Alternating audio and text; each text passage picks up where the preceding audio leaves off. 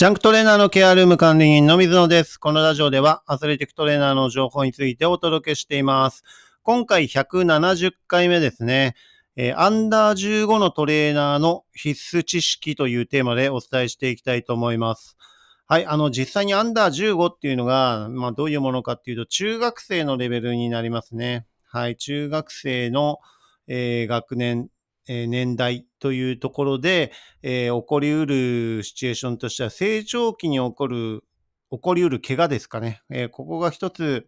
えー知識として知っといた方が、えいい部分になります。で、あとは競技によって起こりやすい成長痛っていうのも変わってきます。で、まあ、バスケットボールの場合だとね、あの、アンダー15とかですと、えーまあ、オスグッドっていうのがね、えー小学校の高学年ぐらいからなってきて、あとは足の方では外脛骨とかね、えーそういった部分で、えー動きの動作の負担によって外反母趾になったり、内反小趾になったり、えーかかとの部分が海内側になったりっていうような部分が中学生から小学校の高学年ぐらいから起こってきます。で、中学生になってくると今度バスケットの場合は腰椎分離症っていう風に、えーなりやすかったりするんですね。こういったところが、バスケットボールのね、えー成長痛っていう形の特徴になりますかね。はい。で、まあ、競技特性をしっかり理解してほしいなというふうに思います。で、特にアンダー15だと、まあ、中学生なので、えープロチームでも、なかなかあの、アンダーカテゴリーっていうのはスポンサーがついたりしないので、収入源っていうのがなかなかないんですよね。トップチームみたいにスポンサーが集まるわけではないし、えー実際には、えー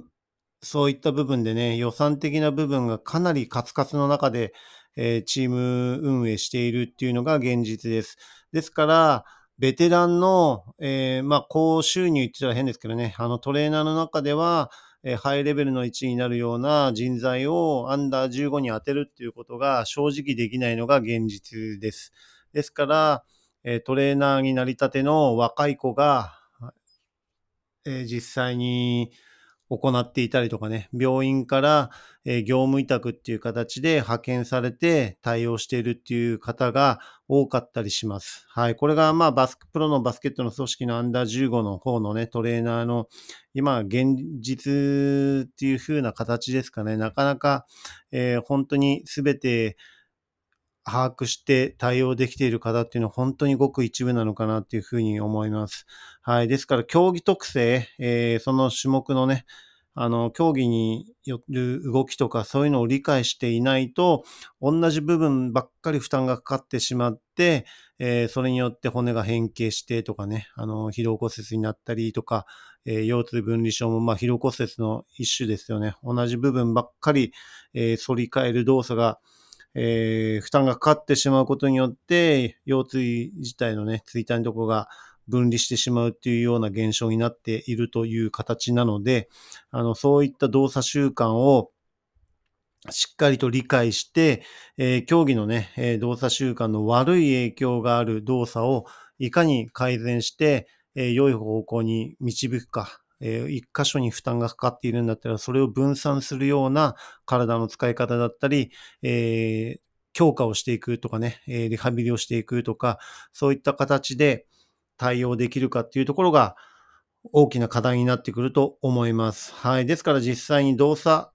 改善のドリルっていうのを、えー指導できるようにしないといけないのかなというふうに思います。ここら辺がね、ちょっとやっぱり弱いように感じていますし、えー現状他のチームのね、自分も今プロチームの方でトップチームでやってるんですけど、まあいろんな知り合いがいて、いろんな仲間がいて、選手の子供とかもいたりするので、えー自分のところに他のチームのアンダーカテゴリーのユースの選手から相談に連絡が来たりっていうのは結構あります。はい。ですからそういった部分で、えー実際に、あのー運動している時の動画を送ってもらったりとかして、え実際に何をすべきか、えーどういうところを、あのー確認していくかっていうところを伝えているっていうような流れになっていますね。はい。で、そこら辺が、あの、競技特性知らないと、やっぱりアドバイスできないし、あの、まあ、トレーナーによっては何でもかんでもテーピングで対応しようというふうに、えー、そういった流れの方もいらっしゃると思うんですね。でも実際にテーピングっていうのは対処療法であって、その時の練習をいかに負担を軽減させて、え、行うかっていうのがテーピングの目的になるかと思うので、根本的な動作に問題がある場合、動作習慣とか動作の改善をするドリルとかね、えー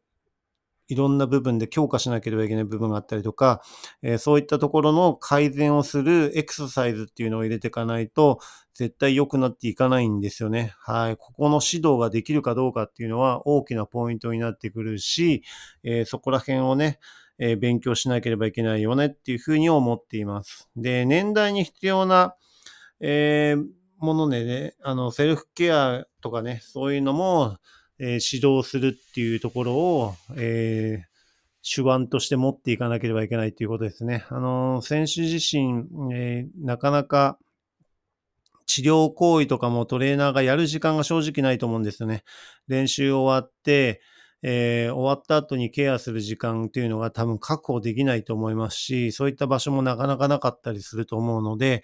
えー、いかに自分自身で対応できるかっていうところで、えー、まアイシングとかストレッチとかね、あのあとはケアグッズとかを使って、えセルフケアをして、セルフコンディショニングをして、いかにその悪い動作をしないようにとかね、そういったところも指導してあげて、えー、いい方向に導くっていうのが、アンダー15のトレーナーの、えー、活動方方針っていうかね、あの方向性だと思っています。で、これがプロのチームだと、選手に対してマッサージとかストレッチとか、えー、まあ電気治療とかも含めてトリートメントをするっていうことが、えー、できたりすると思うんですけど、アンダー15だとそういった形がかなり厳しいと思います。で、人数に対してトレーナー、えー、2人いるところなんてなかなかないと思うので、あの、そういった部分でね、えー、かなり、えー、大変で、自分がいかに手をかけずに、いろんな選手に対応できるかってなると、えー、ストレングスみたいな形で、えー、セルフケアの実際にドリルとかを指導して、えー、行っていかせるっていうような形ですね。で、あとは個人的に、あの、しっかりとアレンジとかね、対応してっていうふうに、なっていくのかなというふうに思います。はい。で、関係、環境でのね、安全管理対策っていうのもやっぱり必要になってくると思います。で、今、あの、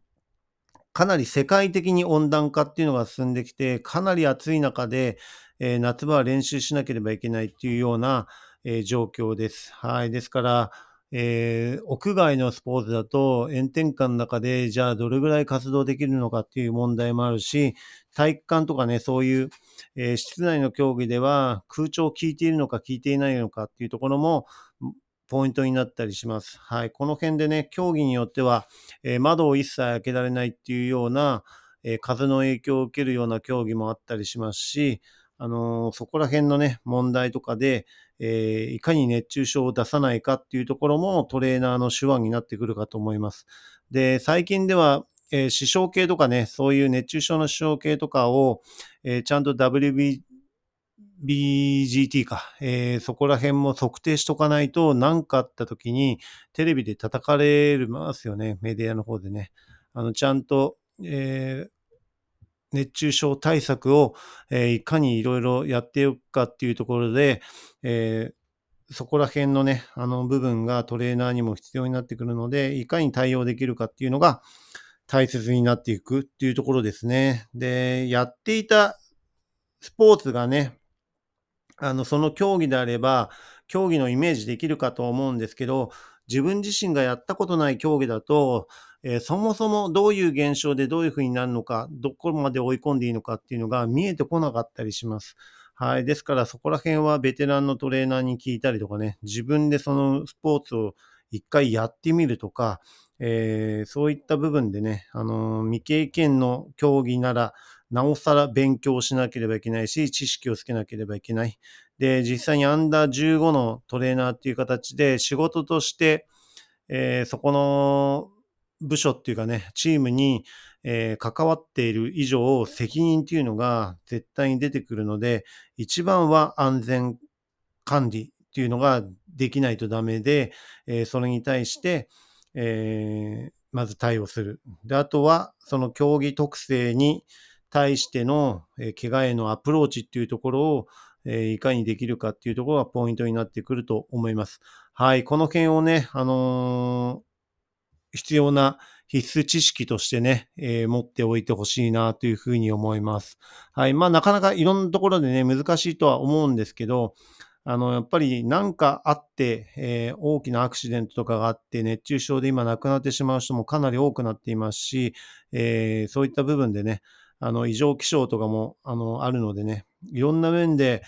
えー、配慮しなければいけないというところがあって大変なのはわかりますけど、えー、人の命を守るっていうことが最優先で、その中でスポーツ活動をしていくっていうことですよね。はい。そういうところで、えー、成長痛の問題とか、えー、競技特性の問題とか、えー、そういったところにもしっかり配慮できるような知識をつけてもらいたいなというふうに思います。はい。えー、次回のテーマとしては、極悪環境の中ででの活動というテーマでね、お伝えしていきたいと思います。はい、今回も最後まで聞いていただきありがとうございました。また次回もよろしくお願いします。